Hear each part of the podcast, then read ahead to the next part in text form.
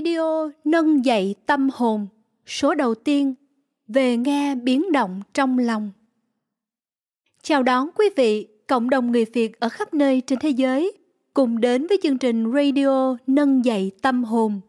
Chương trình này do thầy Minh Niệm và cộng đồng thiền tâm lý trị liệu miền tỉnh thức ở nhiều nơi cùng chung sức thực hiện. Chương trình radio này được phát sóng liên tục hàng tuần trên YouTube và podcast tại kênh chính thống và duy nhất là Minh Niệm.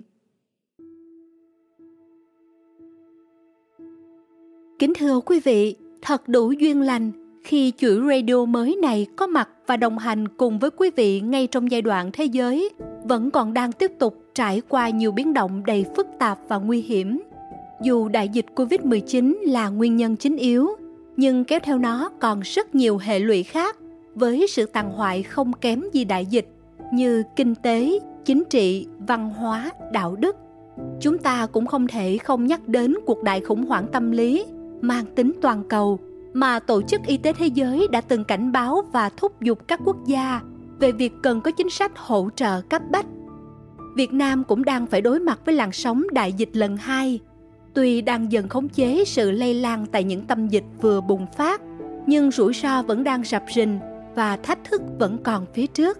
Do đó, tâm lý đồng bào ta ít nhiều cũng bị dao động, hoang mang và lo lắng cho tương lai. Radio nâng dậy tâm hồn, ra đời trên niềm tin vững chắc rằng con người vốn có một bản năng sinh tồn vô cùng to lớn, có thể đối đầu và vượt qua mọi hoàn cảnh.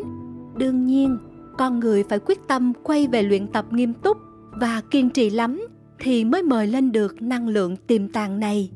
Do đó, chuỗi radio này sẽ góp phần tưới tẩm vào những hạt giống tích cực và đầy sức mạnh ấy bằng những bài pháp thoại, bài viết, bài thiền tập, tư vấn tâm lý và cả những giai điệu âm nhạc hay hình ảnh minh họa mang đầy tính trị liệu. Đối tượng chính mà chuỗi radio này muốn hướng tới là những người đã từng bị tổn thương tâm lý, trầm cảm từ nhiều nguyên do khác nhau và đang cần sự giúp đỡ và cùng với niềm tin rằng khổ đau từ trong tâm thì liệu pháp chữa trị cũng từ trong tâm. Hy vọng chuỗi radio này sẽ trở thành người bạn đồng hành thật sự hữu ích của quý vị. Sau đây, kính mời quý vị cùng bước vào chuỗi radio nâng dậy tâm hồn với nhiều điều bổ ích nhưng cũng sẽ không kém phần thú vị bất ngờ. Và số radio đầu tiên, chủ đề về nghe biến động trong lòng chắc chắn sẽ mang đến những phút giây màu nhiệm của sự thấu hiểu từ trái tim đến trái tim.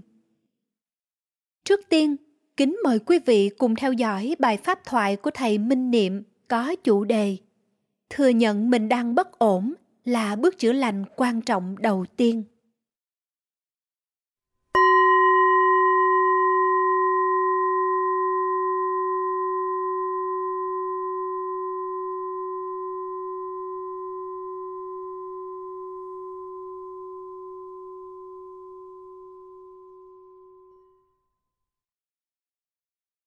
Kính chào đại chúng. Kính chúc đại chúng luôn thật nhiều an lành và vững chãi. Chào các bạn trẻ. Các bạn có đang thật sự ổn không? Hay là đang bất ổn? Bất ổn có nghĩa là mình không giữ được trạng thái tâm lý quân bình, ổn định, bình thường một cách liên tục. Nó cứ lên xuống thất thường như là có một thế lực nào đó đang kiểm soát mình chứ không phải là mình nữa. Kiểu như à, mình trở thành một con người khác. Dễ cáo gắt, dễ nổi giận, dễ phản ứng, dễ buồn, dễ giận, dễ tổn thương. Và dĩ nhiên là khi mình đối đầu với à, những biến cố đang xảy ra, có những khó khăn, bất như ý nó ập tới, bất thình lình thì mình cũng có những phản ứng tâm lý tương tự như vậy. Nhưng mà khi những biến cố đã đi qua rồi, hoặc ít nhất trong giây phút này nó đang không có mặt, mà ta vẫn cứ hoảng loạn, sợ hãi, vẫn nơm nớp lo sợ, nghĩa là ta đang có vấn đề. Có thể là ta đang bị tổn thương tâm lý.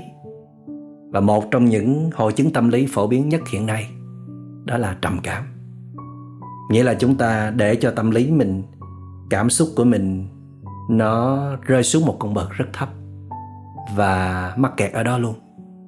Nghĩa là luôn sống trong tình trạng tiêu cực kiểu như trước đây mình là một con hổ dõng mãnh bây giờ thì mình chỉ là một con mèo, cực kỳ nhạy cảm. Một người trầm cảm thường bước qua ba giai đoạn chính. Một, đó là buồn chán. Cảm thấy cái gì cũng chán hết buổi sáng thức dậy không còn chút năng lượng nào cả. Không muốn làm bất cứ việc gì. Dù là có những việc mình trước đây rất là ưa thích, có những dự án mình rất đam mê cũng không muốn làm. Và kể cả không muốn tiếp xúc với bất cứ ai, cảm thấy các mối liên hệ tình cảm không có ý nghĩa gì, không có giúp ích được gì cho mình cả. Chỉ muốn một mình ở trong phòng, chỉ tiếp xúc với điện thoại, máy tính hay là thú cưng thôi và giai đoạn thứ hai đó là sợ hãi. Sợ đám đông, sợ gặp người lạ, sợ phải tiếp xúc sâu với những người thân quen, sợ họ dò xét, để ý, rồi hạch hỏi, sợ họ biết rất rõ về mình, về tình trạng của mình. Sợ những công việc khó khăn, sợ mình làm không được, trở nên tự ti mặc cảm thấy mình trở nên bé nhỏ, giữa cuộc đời vô cùng rộng lớn. Thấy mọi thứ xung quanh trở nên cực kỳ nguy hiểm. Giai đoạn thứ ba đó là tuyệt vọng. Thấy mình như là lạc vào một khu rừng tối đen, không tìm thấy lối ra. Hay là rơi xuống một cái hố sâu vô tận, mà không bám được gì cả. Thấy không ai hiểu được mình. Thấy cuộc đời này không còn ý nghĩa gì để sống thậm chí một ngày như vậy nghĩ tới cái chết rất nhiều lần. Và có thể sẽ thực hiện hành vi tự tử. Rất nhiều người vì trầm cảm mà tự tử. Thật ra, trầm cảm cũng không quá đáng sợ. Nó chỉ là một phần trong con người của chúng ta thôi. Một phần sai sót nào đó mà cần được điều chỉnh. Cần chúng ta hiểu, thừa nhận mình có vấn đề và muốn quay về giúp đỡ. Câu hỏi đặt ra là, mình có thấy tình trạng của mình không? Có thấy sự bất ổn của mình không? Có gọi được tên của nó không? Đã quay về giúp đỡ chưa? Đã thật sự giúp đỡ chưa? Dồn toàn tâm để quay về chữa lành vết thương chưa? Có biết những phương cách hữu hiệu chưa? Và kết quả bây giờ như thế nào?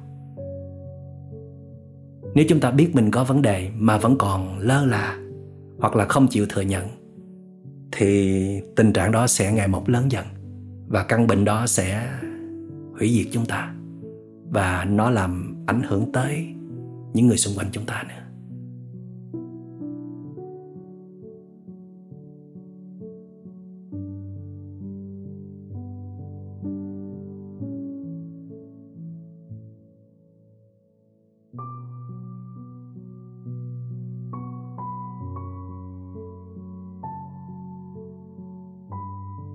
Nhưng mà tại sao chúng ta lại bị như vậy? Câu trả lời đó là do tâm lý chúng ta không đủ mạnh. Nếu không muốn nói là yếu, cho nên đã không đương đầu nổi với những khó khăn quá lớn, những biến động đã xảy ra. Có thể với một người tâm lý vững mạnh, đủ ổn, thì những khó khăn biến động kia không làm gì được họ. Hoặc nếu có một vài cái xáo trộn, thì cơ chế tâm lý của họ cũng sẽ mau chóng chữa lành và vượt qua. Mà tại sao tâm lý chúng ta lại yếu? Có thể là do một thời gian rất dài, chúng ta không chăm sóc tốt bản thân mình, không có thường trực quay vào chính mình để nương tựa, mà chúng ta chạy theo ngoài cảnh chạy theo công việc hay là một đối tượng yêu thích nào đó. Và chúng ta trở nên nghiện vào nó, mắc kẹt vào trong đó và dồn hết năng lượng, tâm tư, cảm xúc cho những đối tượng đó. Và khi những đối tượng đó dịch chuyển hay là biến động hoặc là tan biến đi, thì chúng ta chơi với, không còn điểm tựa. Mà đáng lẽ ra, trong lúc đó chúng ta phải quay về để nương tựa vào chính mình để chăm sóc lại tâm hồn mình, để sắp xếp lại mọi thứ đang rất là bề bộn trong tâm hồn. Thì chúng ta lại lao ra bên ngoài tiếp tục tìm kiếm một đối tượng khác hấp dẫn để nắm bắt. Tâm lý yếu đuối cũng có thể bị ảnh hưởng bởi thời ấu thơ. Chúng ta đã được nuông chiều quá mức. Chúng ta đã sống trong điều kiện rất thuận lợi. Chúng ta đã được rất nhiều người thương yêu và mọi sự trở nên rất dễ dàng tâm lý yếu đuối cũng có thể ảnh hưởng bởi di truyền. Trong cấu trúc di truyền đã trao sẵn cho chúng ta một tâm lý như vậy. Từ thế hệ cha mẹ đến ông bà tổ tiên, có thể chúng ta mạnh ở những cái mặt khác. Thí dụ như là giàu lòng từ ái, tốt bụng, tử tế, hoặc là chúng ta có nhiều tài năng, xuất chúng chẳng hạn. Nhưng mà tâm lý nó sẽ tỷ lệ nghịch, nó sẽ không thể nào mạnh theo tài năng hay là những cá tính đặc biệt đó, thì đó là một cái lẽ tự nhiên của trời đất. Cho nên, khi một người bị trầm cảm hay là bị tổn thương tâm lý, phải tìm thấy được nguyên do là nằm trong chính mình hơn là do ai khác hay là hoàn cảnh tạo ra.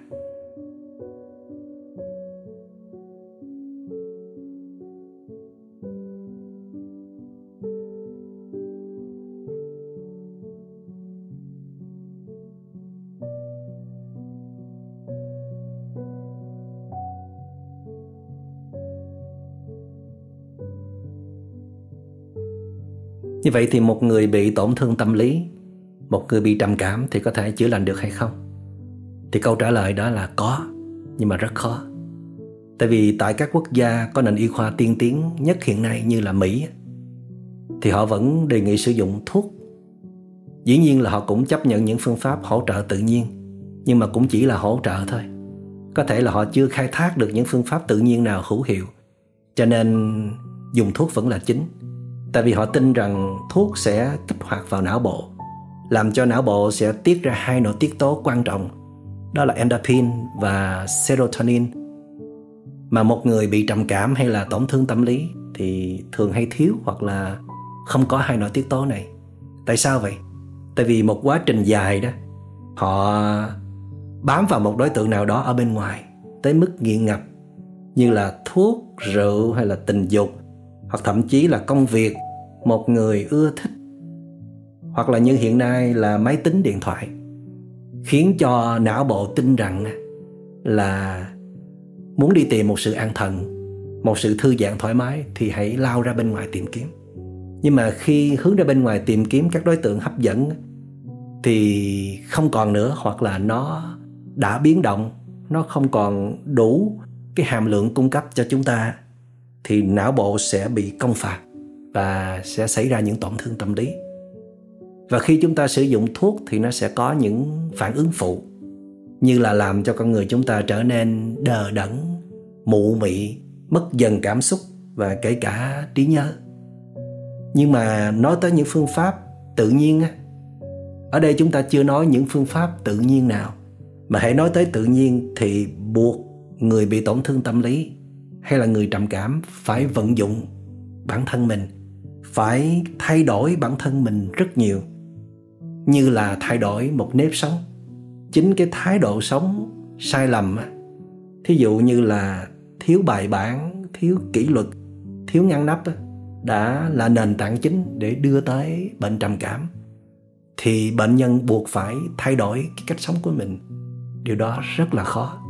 Một người bình thường mà thay đổi bản thân.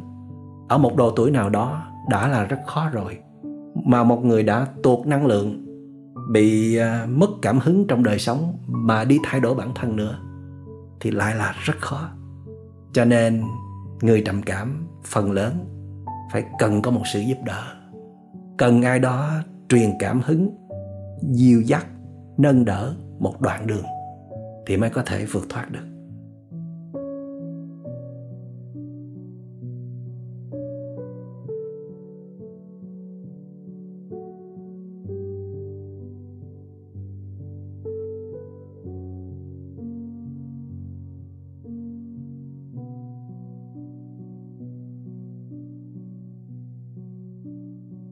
Giải pháp cơ bản đầu tiên để có thể chữa lành vết thương tâm hồn hay là chữa lành bệnh trầm cảm, đó là chúng ta phải thừa nhận mình đang có vấn đề, đang có sự bất ổn rất lớn và cần có sự giúp đỡ. Và không ai có thể giúp đỡ tốt nhất bằng chính mình. Mặc dầu chúng ta cũng sẽ cần một vài sự hỗ trợ nào đó, nhưng mà nếu thấy mình vẫn còn đủ sức để giúp đỡ bản thân thì hãy bắt đầu ngay từ bây giờ. Chúng ta phải tin rằng trong não bộ chúng ta nó vẫn còn chứa đầy, vẫn còn khả năng chế xuất những nội tiết tố endorphin và serotonin. Và cũng như trong tâm hồn chúng ta vẫn còn chứa đầy những nội tiết tố của tâm hồn, như là sự thư giãn, sự bình an, sự thảnh thơi, sự nhẹ nhàng, sự quân bình, yêu thương. Chỉ cần chúng ta quay về đủ và quyết tâm đủ và tìm ra một số giải pháp hữu hiệu để mời nó lên thôi. Vậy thì trước tiên chúng ta phải giảm bớt công việc ở bên ngoài. Giảm một nửa hoặc là giảm hẳn luôn để chúng ta dành toàn thời gian cho việc quay về, mời lên những nội tiết tố của não bộ và của tâm hồn. Trong đó chúng ta sẽ sắp xếp cuộc sống ngăn nắp trở lại sinh hoạt có giờ giấc, có bài bản, giờ nào việc đó. Đảm bảo các sinh hoạt cơ bản một cách đầy đủ và nghiêm túc, như là thức dậy sớm, tập thể dục, lau dọn nhà cửa, nấu nướng, trồng cây, chơi với chó mèo, tiếp xúc với những người thân mà mình có thể tiếp xúc được. Dành thời gian để nghỉ ngơi thật nhiều, thư giãn thật nhiều tham gia vào các lớp yoga thiền để có cơ hội kết nối với cơ thể, kết nối với tâm hồn của mình. Dành nhiều thời gian để lắng nghe những biến động bên trong của mình và tập ghi nhật ký những biến động đó để mình thấy được tiến trình thay đổi của nó và cái khả năng nhận diện và chăm sóc những cảm xúc bất chợt ấy như thế nào rồi mình sẽ tìm hiểu thêm một số phương pháp chữa trị tự nhiên. Mà ngang qua đây tôi có thể giới thiệu với các bạn thiền vipassana. Thiền hiểu biết là một trong những phương pháp chữa trị rất hữu hiệu. Tại vì đây là dòng thiền chuyên quan sát về tâm. Mà quan sát về tâm có nghĩa là quan sát về những vọng tưởng, những phiền não và cả cái con quái thú không dễ thương kia nữa.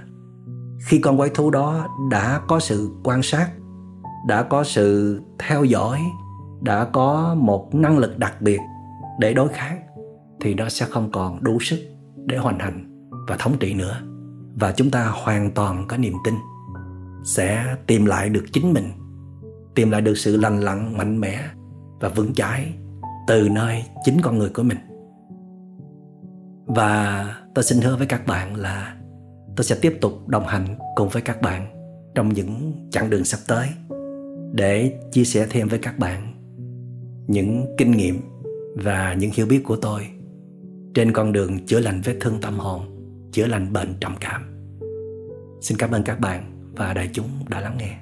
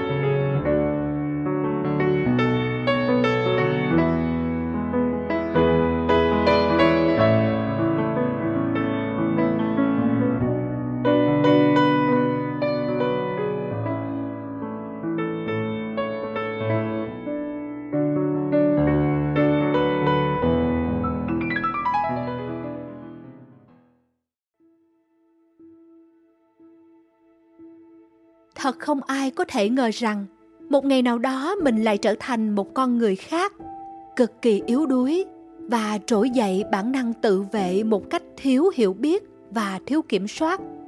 Ta bỗng nhiên trở nên dễ cáu gắt, dễ buồn, dễ giận, dễ tự ái, dễ tổn thương, dễ hoài nghi và phán xét, và thậm chí dễ nghĩ đến những điều âm u nhất về cuộc đời mình. Sống với những ngày tháng trống rỗng mênh mông vô định như vậy, quả là điều kinh khủng. Bây giờ, mời quý vị cùng lắng nghe những dòng nhật ký của một bạn trẻ đang bị trầm cảm để chúng ta có sự thấu hiểu và cảm thông hơn. Để ít nhất là ta đừng kỳ thị hay trách móc họ. Hãy cho họ một thời gian để quay về chữa lành vết thương của mình. Mời quý vị nghe bài viết nhật ký của người trầm cảm của trang thảo qua phần trình bày của hồng ánh.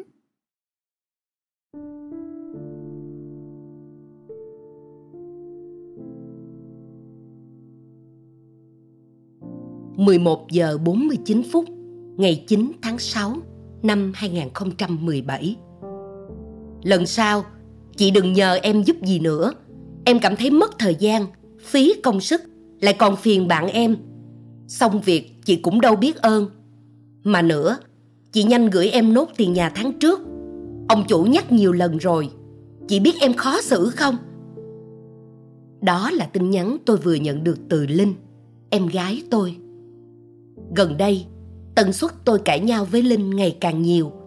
Từ cái việc nhỏ nhặt nhất như sắp xếp đồ dùng, ăn tối món gì, giặt giũ ra sao. Linh muốn tôi chuyển ra ngoài ở vì con bé muốn ở cùng với người yêu của nó. Từ dạo đó, đã hơn một tháng, Linh ít nhắn tin với tôi hẳn. Mà có cũng là những tin nhắn kiểu như trên, trách móc hoặc đòi tiền. Nhớ lại, một năm sau khi qua hàng. Lúc ấy ở nhà kẹt tiền quá, nên bố mẹ không gửi được tiền trợ cấp. Hai chị em chỉ biết dựa vào nhau mà sống, tự đi làm thêm, tự lo đủ thứ, từ tiền sinh hoạt đến học phí, tiền nhà. Lý do bọn tôi cãi nhau có lẽ không liên quan nhiều đến những thứ tôi đang viết. Nhưng khi nghe con bé nói thế, cái suy nghĩ tôi cất kín cả tháng nay lại bùng lên nó đập úp vào đầu tôi. Những suy nghĩ tiêu cực đó lại xuất hiện. Nhìn xem, mày lại gây ra chuyện rồi này. Ai sẽ chịu đựng mày được cơ chứ? Mày muốn làm phiền người khác, làm người ta phải khó chịu. Lẽ ra, mày không nên tồn tại trên cuộc sống này. Thực ra, tôi không muốn nhờ ai giúp đỡ chuyện gì. Tôi cảm thấy việc nhờ vả sẽ làm phiền người khác, khiến họ nghĩ rằng tôi tiếp cận và có mục đích. Chỉ đến khi mọi chuyện rối tung cả lên, tôi không thể tự giải quyết được nữa, thì mới nhờ đến người khác. Mà chuyện rối tung thì lại càng phiền phức. Tôi luôn nghĩ về điều đó. Vậy nên, khi linh nói như vậy, tôi chợt nhận ra suy nghĩ của mình đúng là sự thật. Tôi cảm thấy bản thân thật bất lực, thật vô dụng đó luôn là lỗi của tôi.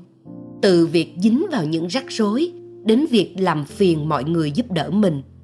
Rồi chính tôi cũng phá hủy những mối quan hệ đó, khiến họ muốn tránh xa tôi. Tôi luôn nghĩ đến cái ngày xung quanh mình, chẳng còn ai.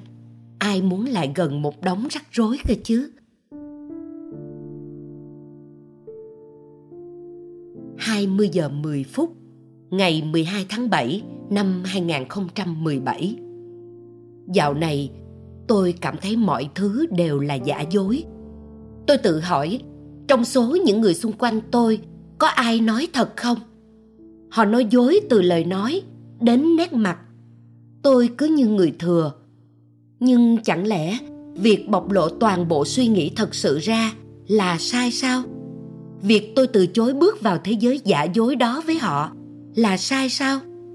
họ gọi đó là trưởng thành, là người lớn, là có trách nhiệm, là lịch sự. Hoặc bằng bất cứ mỹ từ nào họ có thể nghĩ đến. Nhưng tôi gọi đó là dối trá. Tôi không biết những cảm xúc tiêu cực này bắt đầu từ đâu, nhưng nó cứ lớn nhanh trong lòng tôi như thế. Từng ngày, tôi cảm thấy chán ghét cả những người xung quanh tôi thấy được những thứ họ giấu giếm. Tôi biết họ đang nói dối tôi. Họ đã muốn giấu, tôi cũng sẽ vờ như không biết. Và tôi nhận ra, tôi giả vờ rất giỏi. Tôi nhận ra, tôi đang trở thành những người mà tôi từng ghét. Dối trá và đầy bí mật. Tôi không muốn giống họ. Nhưng tôi cũng không biết phải làm thế nào. Vậy nên tôi chỉ muốn ở một mình. Bởi khi đó sẽ không ai nói rằng những điều tôi nghĩ thật vớ vẩn. Ở một mình thì những cảm xúc của tôi sẽ được an toàn. Còn người ta đối với nhau qua những chiếc mặt nạ giả tạo, tôi tự hỏi trong đó có bao nhiêu cảm xúc là thật. Ngày còn thơ trẻ, tôi đã từng nghĩ rằng chỉ cần đối xử thật tâm thì sẽ gặp được những người thật lòng nhưng thế giới này khắc nghiệt quá. Người ta nghi ngờ sự thật tâm của nhau và cố gắng bôi đen sự chân thành của người khác. Nhưng hóa ra, tất cả chúng ta, cả những người dối trá và những người chân thật, đều chỉ là những kẻ cô đơn. Cứ dối trá cả đời, cứ chân thật cả đời, nhìn lại cũng chỉ có một mình mà thôi. 12 giờ 10 phút ngày 24 tháng 12 năm 2017. Dạo này, tôi toàn mơ đến cái chết. Tôi mơ về nó nhiều đến nỗi cảm giác như tôi thực sự muốn chết vậy. À, tất nhiên tôi chẳng dám chết đâu. Nhưng suy nghĩ đó cứ lẫn vẫn trong đầu mãi rằng tôi quá tệ để nên sống tiếp. Và tôi cảm giác rất rõ ràng có lẽ cuộc sống của tôi sẽ kết thúc trong sự cô độc. Có lẽ đúng như tôi nghĩ. Loại người như tôi không nên có bạn bè, hoặc tôi không xứng đáng có bạn bè. Dù sao thì cuộc đời tôi cũng chính là như thế. Không phải vì tôi không thể tìm được ai đó yêu thương tôi, tin tưởng tôi, mà vì tôi biết rằng đến một ngày nào đó, tôi sẽ vô tình phá hủy mối quan hệ này, giống như huyền cô bạn năm cấp 3 của tôi vậy. Tôi nghĩ mãi đến chuyện năm lớp 9, 7 năm trước. Huyền là cô bạn thân nhất của tôi. Một ngày nọ, cô ấy nói cho tôi một bí mật rằng cô ấy là người đồng tính nữ. Lúc ấy, tôi chưa có khái niệm như thế nào là người đồng tính. Bí mật này đối với tôi thật to lớn, nhưng tôi không hề khinh thường cô ấy, thậm chí tôi còn cảm thấy cô ấy thật đặc biệt. Trong một cuộc nói chuyện với một người bạn khác trong lớp, tôi đã lỡ miệng nói ra, tớ có một người bạn là người đồng tính. Chẳng biết thế nào mà sau đó cả lớp đều biết được huyền là người đồng tính. Và thế là cô ấy đã tránh mặt mọi người, bao gồm cả tôi. Tôi cứ muốn nói lời xin lỗi nhưng lời xin lỗi ấy cứ mắc nghẹn trong cổ họng. Tôi không biết phải làm như thế nào để bù đắp cho lỗi lầm của mình. Điều duy nhất tôi có thể làm là tránh xa huyền, tránh xa bạn bè để họ không phải dính vào tôi, để họ không buồn nữa. Mỗi khi tôi làm người khác buồn phiền, những câu chuyện và những con người đó cứ kẹt lại ở trong đầu tôi. Bao nhiêu năm vẫn vậy, đến giờ tôi vẫn nghĩ, nếu hồi đó tôi cư xử khác đi một chút, huyền sẽ không tổn thương chứ. Hoặc như vậy, tôi có thể quên đi chứ.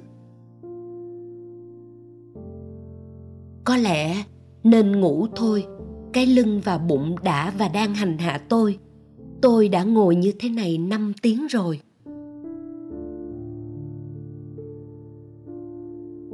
hai mươi hai giờ hai mươi lăm phút ngày 25 tháng 6 năm 2018. Tôi luôn cảm thấy khoảng trống này trong lòng tôi ngày càng lớn dần. Tôi có thể tỏ ra vui vẻ, nhưng bên trong tôi lại chẳng vui vẻ gì. Như thể cái người đang cười tươi kia không phải là tôi, mà là một ai đó khác vậy. Một cái vỏ bọc đủ để ai cũng tưởng rằng họ hiểu rõ tôi lắm.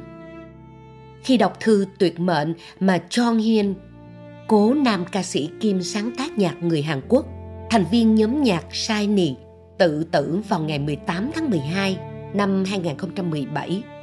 Tôi hoàn toàn có thể cảm nhận được sự cô đơn đến cùng cực của anh ấy. Tôi hoàn toàn hiểu vì tôi cũng thế. Cái cảm giác không có gì trên cuộc đời này cần tôi, nếu giữ tôi, nó rất tàn nhẫn. Tôi đã từng nghĩ rằng thà đau khổ còn hơn là trống rỗng như thế này. Đau khổ rồi cũng sẽ nguôi ngoai, chỉ có sự trống rỗng là lớn lên từng ngày. Tôi cũng đã dần quen việc mọi người luôn đặt tôi ngoài lề của cuộc đời họ. Nực cười là chính họ lại thuyết giáo với tôi về việc nên đặt họ vào trung tâm của cuộc đời tôi như thế nào. Tôi không cần họ. Tôi không cần ai yêu thương tôi nữa. Vì thế tôi phải học cách yêu thương bản thân mình hơn.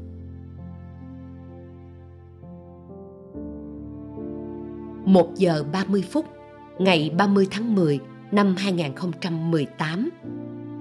Dạo này, tôi nghe lại những âm bung cũ của John Hien.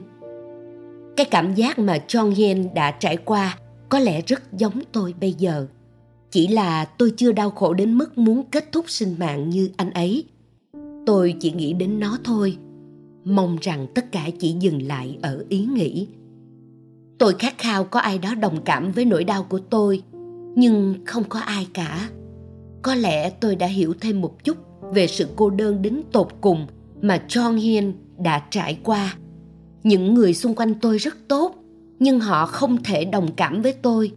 Những lời tôi nói ra sẽ trở thành một câu chuyện phím vô nghĩa với người khác. Mỗi lần nhìn vào gương, tôi lại thấy bản thân thật thảm hại. Tôi thấy tôi không đáng được yêu thương. Tôi cho rằng bất cứ ai phải nhận yêu thương của tôi đều là sự xui xẻo của họ. Tôi rất cô đơn, nhưng tôi không thể chia sẻ với ai cả.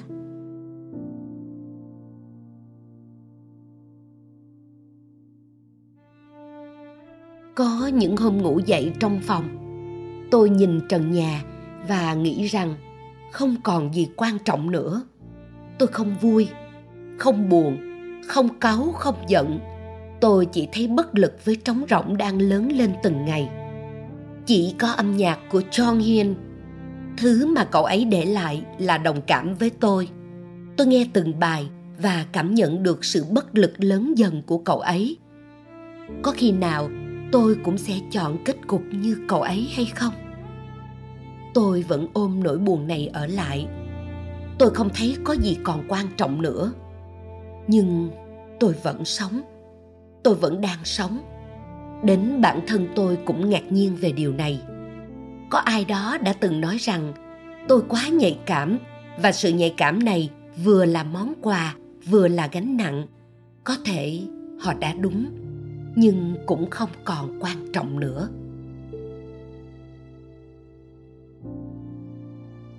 Không giờ 14 phút, ngày 24 tháng 10 năm 2018 ai rồi cũng rời bỏ tôi. Họ còn nhiều mối quan hệ tươi sáng đáng mong đợi hơn là để bản thân bị dính với một đứa tâm tối như tôi. Con người thật cô đơn. Những nỗi buồn này đã đeo bám tôi bao nhiêu năm rồi, và có lẽ chúng sẽ đưa tôi đi một cách thật tự nhiên và chóng vánh. Tôi tự hỏi tôi còn cố gắng được bao lâu nữa trước khi bản thân thực sự sụp đổ. Tiếng tin nhắn điện thoại cắt ngang dòng suy nghĩ của tôi. Tôi với lấy chiếc điện thoại và lắng nghe lời nhắn thoại được gửi đến. Chúc mừng sinh nhật. Chúc bà một tuổi mới luôn vui vẻ yêu đời. Chăm ngoan học giỏi nhé.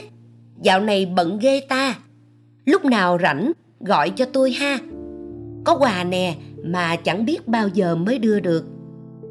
Tôi cảm thấy mình như đang cười. Bỗng nhiên tôi lại nghĩ, một ngày nào đó, tôi cũng có thể tìm thấy những điều quan trọng có thể níu giữ mình với cuộc sống này. Rồi sẽ có biết bao nhiêu chuyện khi tôi lớn lên, sẽ bao nhiêu lần nữa tôi suy sụp, như chìm sâu xuống đáy vực bởi bóng ma của những cảm xúc tiêu cực nhưng sẽ là ngần ấy lần. Tôi phải mạnh mẽ hơn. Tôi sẽ không đầu hàng. Tôi sẽ không buông tay.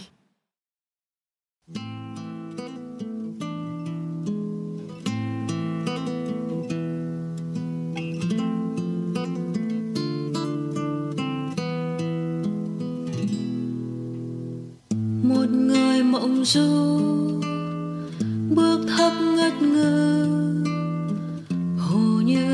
đêm không trôi, bước thế suốt đời một người ngồi say, tiếng hát cuồng quay. Màn mưa vây xung quanh trắng xóa. Những ngày lặng im, những giờ lặng im. Đời thế mà vui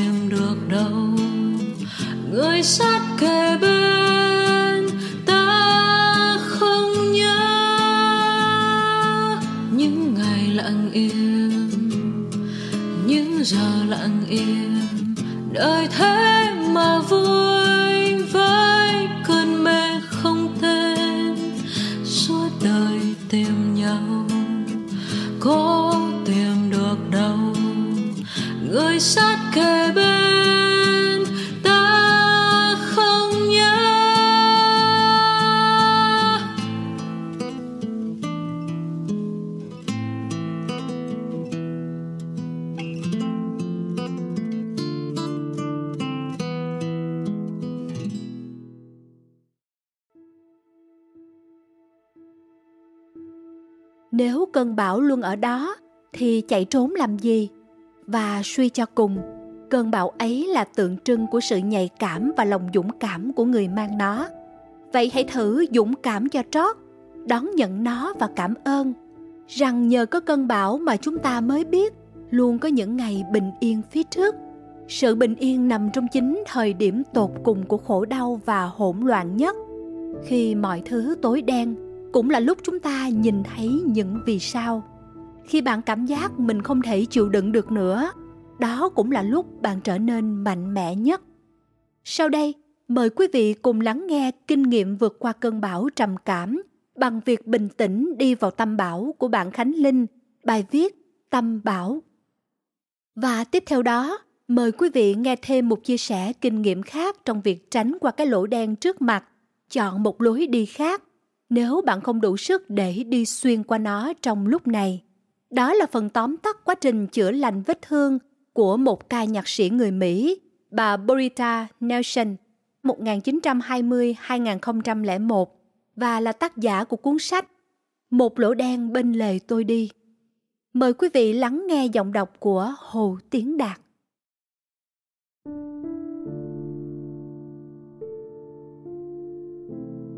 Khi đang bị một cơn hoảng loạn tấn công, điều bạn cần làm là đón nhận nó, hít thở sâu và bước vào nó. Một, hai, ba, bốn. Chấp nhận nó như thể bạn đang lướt sóng, những cơn sóng lo âu. Những ngày căng thẳng một mình, tôi thường tải các ứng dụng hoặc các audio hướng dẫn cho những người bị rối loạn lo âu hoặc hoảng sợ vào máy điện thoại để nghe. Tôi đã lâu không dùng lorazepam để ổn định bản thân mình mỗi khi lên cơn hoảng loạn, vì tôi biết dùng nhiều có thể bị phụ thuộc. Cho dù những lần đó tôi chỉ bẻ một nửa viên 0,5mg để uống. với đôi tay run bần bật và đôi mắt nhắm nghiền chìm trong hàng vạn luồng ý nghĩ dọc ngang tôi cố bấu víu lấy một suy nghĩ tích cực duy nhất tôi rồi sẽ ổn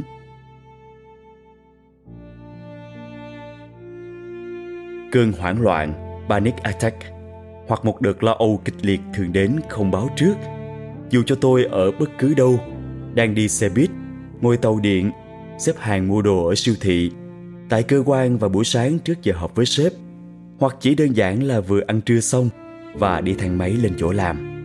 Out of the blue, đó là cụm từ mà người ta hay mô tả về những thứ gì xuất hiện bất thình lình. Có những đợt khi đang ngủ say trong căn hộ sạch sẽ ấm áp tôi cũng giật mình tỉnh dậy và thấy tim mình đập thình thịch, khó thở, tức ngực và sau đó không thể ngủ lại được nữa. Là vậy đó, chúng đến với tôi kể cả vào những lúc tưởng chừng yên bình nhất. Tôi không biết người ta gọi nó là gì, vì mỗi người có một trải nghiệm về panic attack một khác.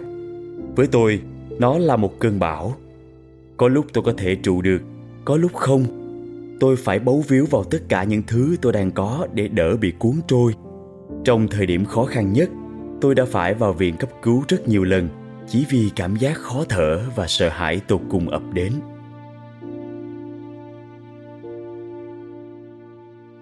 Nhưng có ích gì chứ? Kể cả tôi có trụ lại được hay không, thì có một điều chắc chắn là khi bạn ra khỏi cơn bão, bạn sẽ không còn là cùng một người mà đã bước vào. Haruki murakami. Dư chấn của cơn bão là âm ỉ nhưng kinh khủng hơn chính bản thân cơn bão nhiều. Bạn trở nên nhạy cảm và sợ hãi với mọi thứ. Một tiếng chuông điện thoại hay chuông báo thức với người khác là bình thường, thì nó lại khiến bạn giật bắn lên và tim như nhảy khỏi lồng ngực. Bạn không chịu được không gian rộng quá hoặc hẹp quá.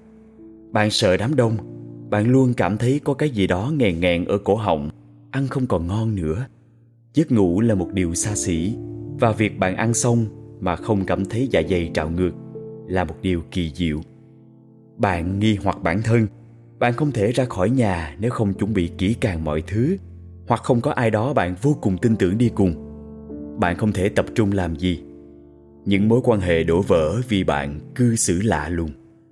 Bạn mất việc.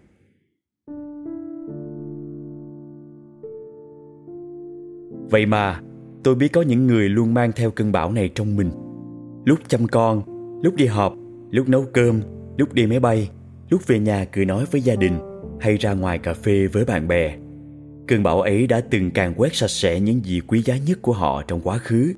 Những gì họ gây dựng tiếp theo trong hoang mang là những hy vọng rằng một ngày nào đó sẽ có ai đó hiểu họ, rằng mọi thứ rồi sẽ ổn định trở lại.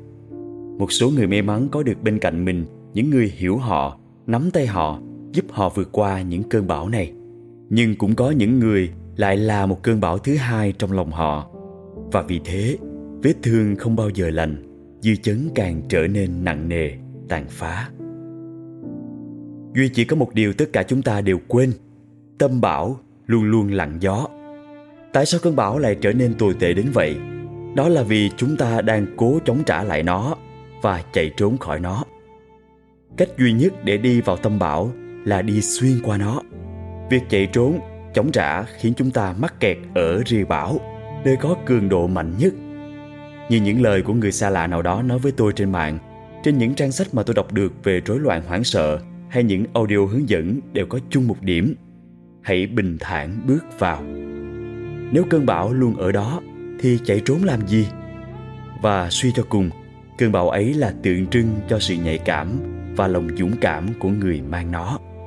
Vậy hãy thử dũng cảm cho trót, đón nhận nó và cảm ơn. Rằng nhờ có cơn bão mà chúng ta mới biết luôn có những ngày bình yên phía trước. Sự bình yên nằm trong chính thời điểm tột cùng của khổ đau và hỗn loạn nhất. Khi mọi thứ tối đen cũng là lúc chúng ta nhìn thấy những vì sao. Khi bạn cảm thấy mình không thể chịu đựng được nữa, đó cũng là lúc bạn trở nên mạnh mẽ nhất. The only way out is through.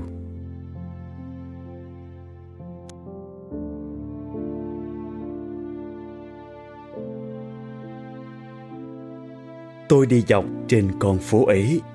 Một cái hố xuất hiện và tôi nào có thấy. Rơi vào hư vô, biến mất trong tuyệt vọng. Sẽ mất cả đời để tìm được lối ra. Cho sai lầm vì ai đó gây ra mà tôi phải vấp ngã. Tôi đi dọc trên con phố ấy. Một cái hố xuất hiện và giờ tôi đã thấy. Nhưng tôi cứ tản lờ nó đi. Rơi vào hư vô ở cùng một chỗ sẽ lại mất thật lâu để tìm được lối ra cho sai lầm của ai đó mà tôi phải vấp ngã. Tôi lại đi dọc trên con phố ấy. Một cái hố xuất hiện mà buộc tôi phải thấy. Vẫn rơi vào như một thói quen. Mắt mở, tỉnh táo, tôi cần đứng lên ngay lập tức. Bởi giờ đó là lỗi của tôi. Tôi lại đi dọc trên con phố ấy một cái hố xuất hiện, buộc tôi phải thấy. Tôi chỉ rảo bước vòng qua thật nhanh. Tôi đi trên một con phố khác.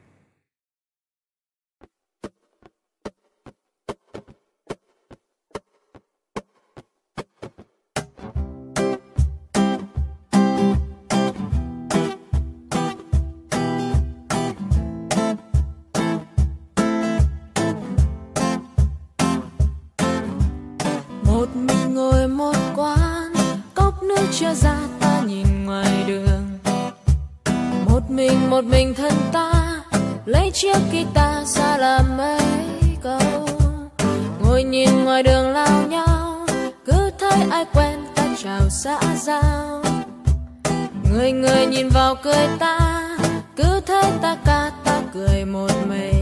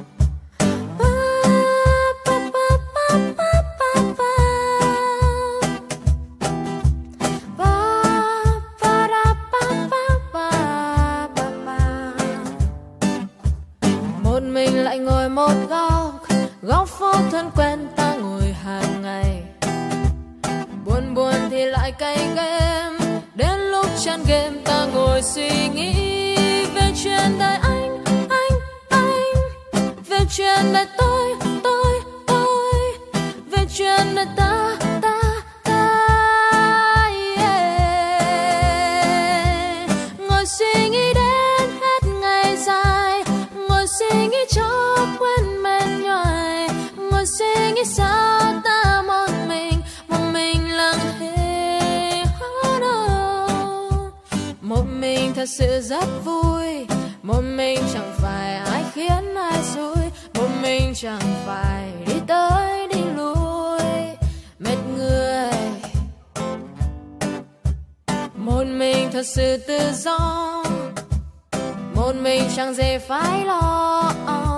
Một mình một mình một mình, ôi ta thích một mình.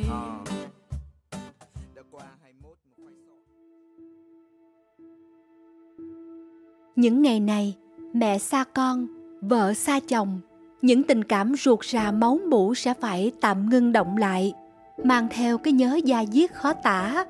Và tất cả chúng tôi đều sống cuộc sống bốn mới để hoàn thành thiên chức thiêng liêng của các thầy thuốc là đánh thắng đại dịch Covid-19 là những dòng ghi chép đầy cảm xúc từ tâm can, đáy lòng của bác sĩ Đặng Văn Trí, trưởng phòng tổ chức cán bộ Bệnh viện Si Đà Nẵng trong những ngày cách ly tại bệnh viện này. Đây là một trong ba bệnh viện trên địa bàn thành phố phải phong tỏa trong vòng 15 ngày từ 0 giờ ngày 28 tháng 7. Sau đây, mời quý vị cùng lắng nghe những dòng nhật ký nơi tuyến đầu chống COVID-19 của bác sĩ Đặng Văn Trí qua phần diễn đọc của Phan Anh.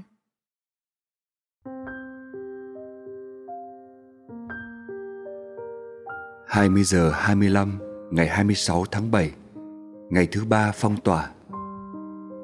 Ngày đầu, mọi việc tưởng như vỡ òa khi nghe hung tin. Ai nấy bần thần, cái cảm giác bần thần trong lo âu của một đại gia đình lớn. Việc đầu tiên chúng tôi phải đối mặt đó là lượng lương thực thực phẩm cho mỗi ngày và cho cả 14 ngày. Đấy là một con số khủng. Sau đó, chúng tôi tập trung tái thiết khu vực trọng điểm cho bệnh nhân COVID-19 và phải vừa lo lắng hậu cần cho cả đội quân khổng lồ. Ngày thứ hai, nhân viên y tế đã lấy lại tự tin, nhanh chóng kiểm soát chuyên môn, triển khai đồng loạt thể chế, quy trình, tái phân bố nhân lực, tổ chức lại cấu trúc cho phù hợp với điều kiện mới. Bởi khu cách ly F1 đang nằm ngay giữa tòa nhà. Y bác sĩ chia nhau chuẩn bị hậu cần, dinh dưỡng, tự tay tạo ra những bữa cơm nóng hổi, trong khi hàng ngày họ chỉ khám bệnh, phát thuốc, mổ xẻ. Tất cả gắn bó với nhau như một đại gia đình, kết nối hơn cho bốn vách tường rào. Ngày hôm nay đã là ngày thứ ba và cũng như dự đoán, tình hình sẽ còn phức tạp khi có thêm một bệnh viện thực hiện phong tỏa. Thật chia sẻ với các đồng nghiệp.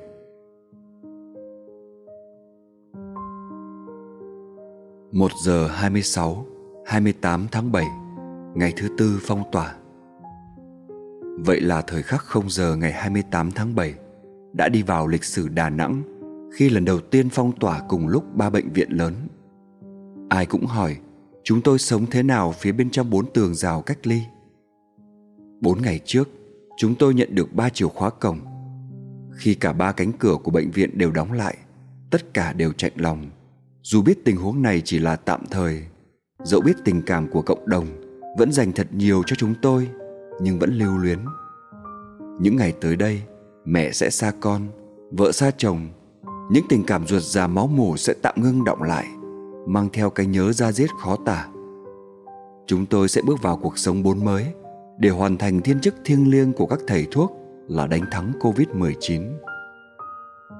Đầu tiên là cách sống và làm việc mới.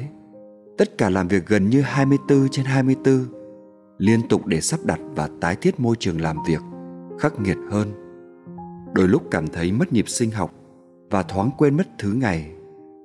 Cuối tuần vừa rồi, nếu bình thường mọi người dành cho gia đình thì giờ hầu như chẳng ai để ý Chúng tôi lao vào công việc Ăn những bữa cơm quá giờ giấc Chỉ trong vài phút đồng hồ Ngày thường khoảng 11 giờ 30 là nghỉ ăn trưa Các anh em thường ngồi với nhau để trao đổi chuyên môn Nói chuyện phiếm Trong những ngày chống dịch Y bác sĩ thường qua 12 giờ 30 Đến 13 giờ mới ăn Cũng rất vội vàng Ai khẩn trương bố trí được thời gian thì ăn trước Để bắt tay lại vào việc Những ngày đầu công việc tăng gấp 3-4 lần nhưng lượng cán bộ y tế chỉ có 50%, 50% lực lượng còn lại phải bảo toàn ở nhà. Y bác sĩ bắt đầu có sự quan tâm và chia sẻ mới, gắn kết hơn. Bữa ăn quá giờ vẫn gọi chờ nhau, kỹ thuật chuyên môn khó vẫn quyết cùng hoàn thành. Bệnh nhân diễn biến nặng lại cùng hội trần để giải quyết. Vẫn những tiếng gọi nhau ý ơi đó nhưng chân thành, sâu lắng. Tình đồng đội đồng môn gắn bó chúng tôi lại rồi chúng tôi lao đầu vào khám chữa bệnh trong điều kiện nghiêm ngặt hơn, đồng thời chống dịch Covid-19 ngay trong lòng bệnh viện và đảm bảo sinh hoạt, cung cấp ăn uống và các nhu yếu phẩm cho hơn một ngàn người. Chúng tôi cùng nhau hoàn thành hết nhiệm vụ này đến nhiệm vụ khác, để mỗi công việc đều góp phần ngăn chặn sự lây lan và nhiễm chéo của nCoV tiến tới dập dịch hoàn toàn. Liệu nhân viên y tế sẽ trụ được bao lâu khi công việc chính chỉ là nhìn sờ gõ nghe để chẩn đoán và điều trị bệnh giờ đây chúng tôi phải học kỹ năng mới, phải biết tính toán, phải cần bao nhiêu gạo, bao nhiêu lương thực thiết yếu, bảo quản dự trữ ra sao để nuôi sống bác sĩ, điều dưỡng và các bệnh nhân khỏe mạnh y bác sĩ lần đầu có kinh nghiệm sống và làm việc trong khi bị phong tỏa xoay sở để không mắc bệnh bệnh viện đã có lương thực rồi phải học cách chế biến để bệnh nhân có chế độ ăn bệnh lý và đúng giờ ví dụ người bệnh tim mạch phải bớt tí muối, bớt tí mỡ. Nhưng bớt tí là bao nhiêu? Bởi hàng ngày bác sĩ, điều dưỡng chỉ tiếp xúc với bơm tiêm, kim tiêm và kéo. Mấy ai tay dao tay thớt bao giờ? Có những y bác sĩ nước mắt ngắn nước mắt dài khi cắt dã hành tại khu chế biến. Tới hôm nay, chúng tôi dự trữ đủ lương thực thực phẩm để sống đến một tháng, đầy đủ cơm ăn áo mặc với chừng 4 tấn gạo và một tấn đầy đủ rau, cá, thịt, tôm, đông lạnh. Các thầy thuốc đâu chỉ có biết em Covid xinh đẹp nhưng nguy hiểm, họ còn biết kỹ năng sinh tồn do em Covid tạo ra. Nhóm bác sĩ cũng học được công nghệ mới. Khi chưa cách ly y tế, chúng tôi ra ban chuyên môn hàng ngày bằng cách cùng ngồi quanh một bàn, trao đổi về những bệnh nhân trong đêm trực. Còn giờ đây, chúng tôi tiếp cận với các phần mềm họp trực tuyến như Meeting Zoom, Google Meeting. Mọi người nỗ lực hiểu biết nhiều nhất, chắc chắn nhất về tình hình bệnh nhân. Chưa dừng lại ở đó, bệnh viện sử dụng công nghệ mới về camera để kề vai sát cánh với bệnh nhân chống Covid-19 tại khu vực cách ly đặc biệt, rất hạn chế vào ra vì nguy cơ lây nhiễm rất cao cho thầy thuốc và lây chéo cho người khác. Chỉ bấy nhiêu thôi, đã 4 ngày trôi qua, nhân viên y tế và những bệnh nhân vẫn sống tốt và sống khỏe. Tuổi thọ của Covid chắc chắn sẽ rất ngắn ngủi khi tất cả chúng tôi đều quen dần với cuộc sống bốn mới. Một ngày không xa, đội quân nCoV sẽ thất trận.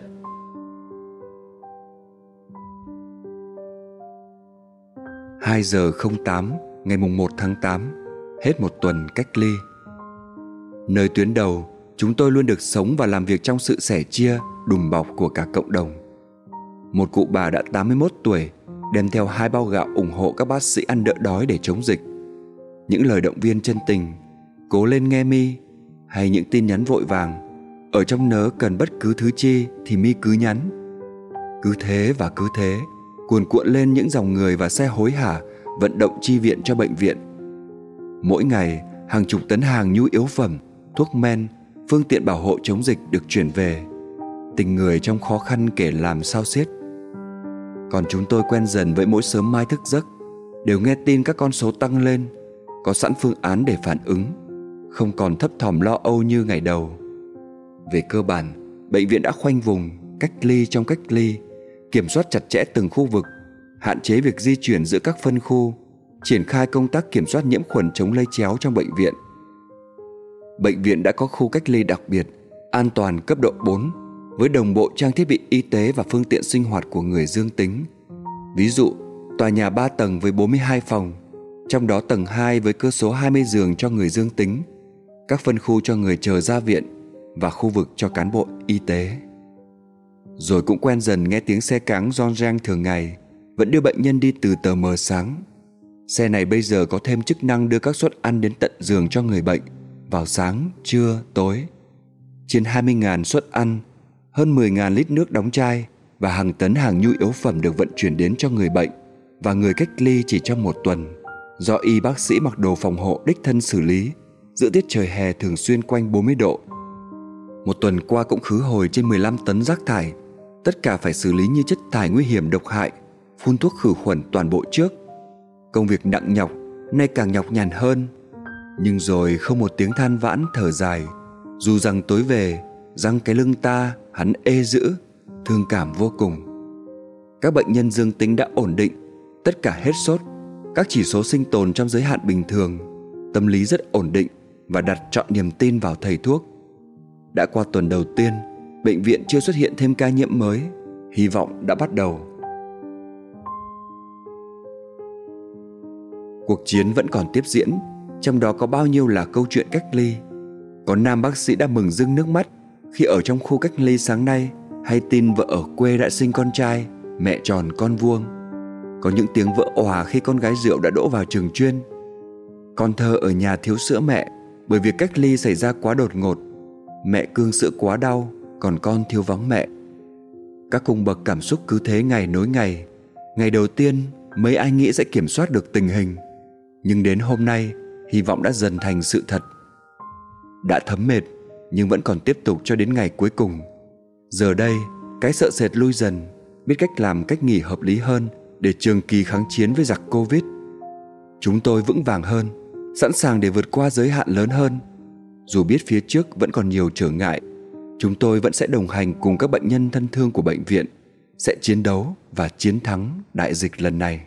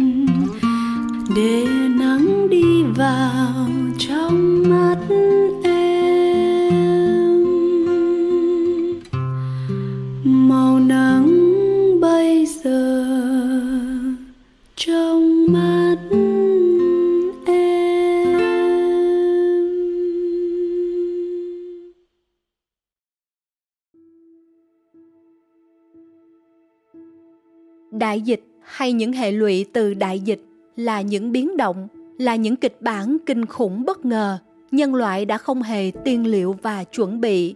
Sức đề kháng cơ thể và cả tâm hồn là thứ vũ khí hữu hiệu nhất để ứng phó. Mà khi cần đến lúc này đây thì chúng ta mới chợt nhận ra mình cũng không đủ mạnh và vững như mình tưởng. Việc dừng lại bớt những cuộc nắm bắt hay chinh phục bên ngoài để quay vào giúp đỡ bản thân. Có lẽ trong lúc này mới là điều con người thấy rõ ràng và cần thiết nhất. Và thừa nhận những khó khăn hay bất ổn của bản thân để không còn đánh giá mơ hồ, sai lầm về bản thân, mà kịp thời quay về giúp đỡ là bước đầu tiên của quá trình chữa lành. Mong rằng số radio đầu tiên này đã thực sự chạm tới những trăn trở ưu tư của quý vị hơn thế nữa, nó đã mở ra những góc nhìn mới, những phương thức trị liệu cơ bản thật tự nhiên và lành tính, mà chắc chắn ai ai cũng có thể cảm nhận và thực hành theo. Chúng ta sẽ lại cùng tiếp tục đi vào những tầng tâm lý sâu hơn, vốn đang bị tổn thương trong những số radio kế tiếp. Mời quý vị hãy đón nghe. Radio số đầu tiên xin tạm dừng tại đây. Hẹn gặp lại quý vị trong số radio phụ mà trong đó là buổi trò chuyện giữa thầy Minh Niệm và một số bạn trẻ cũng đang có những tổn thương về tâm lý. Chúc quý vị luôn an lành và tràn đầy năng lượng. Xin tạm biệt.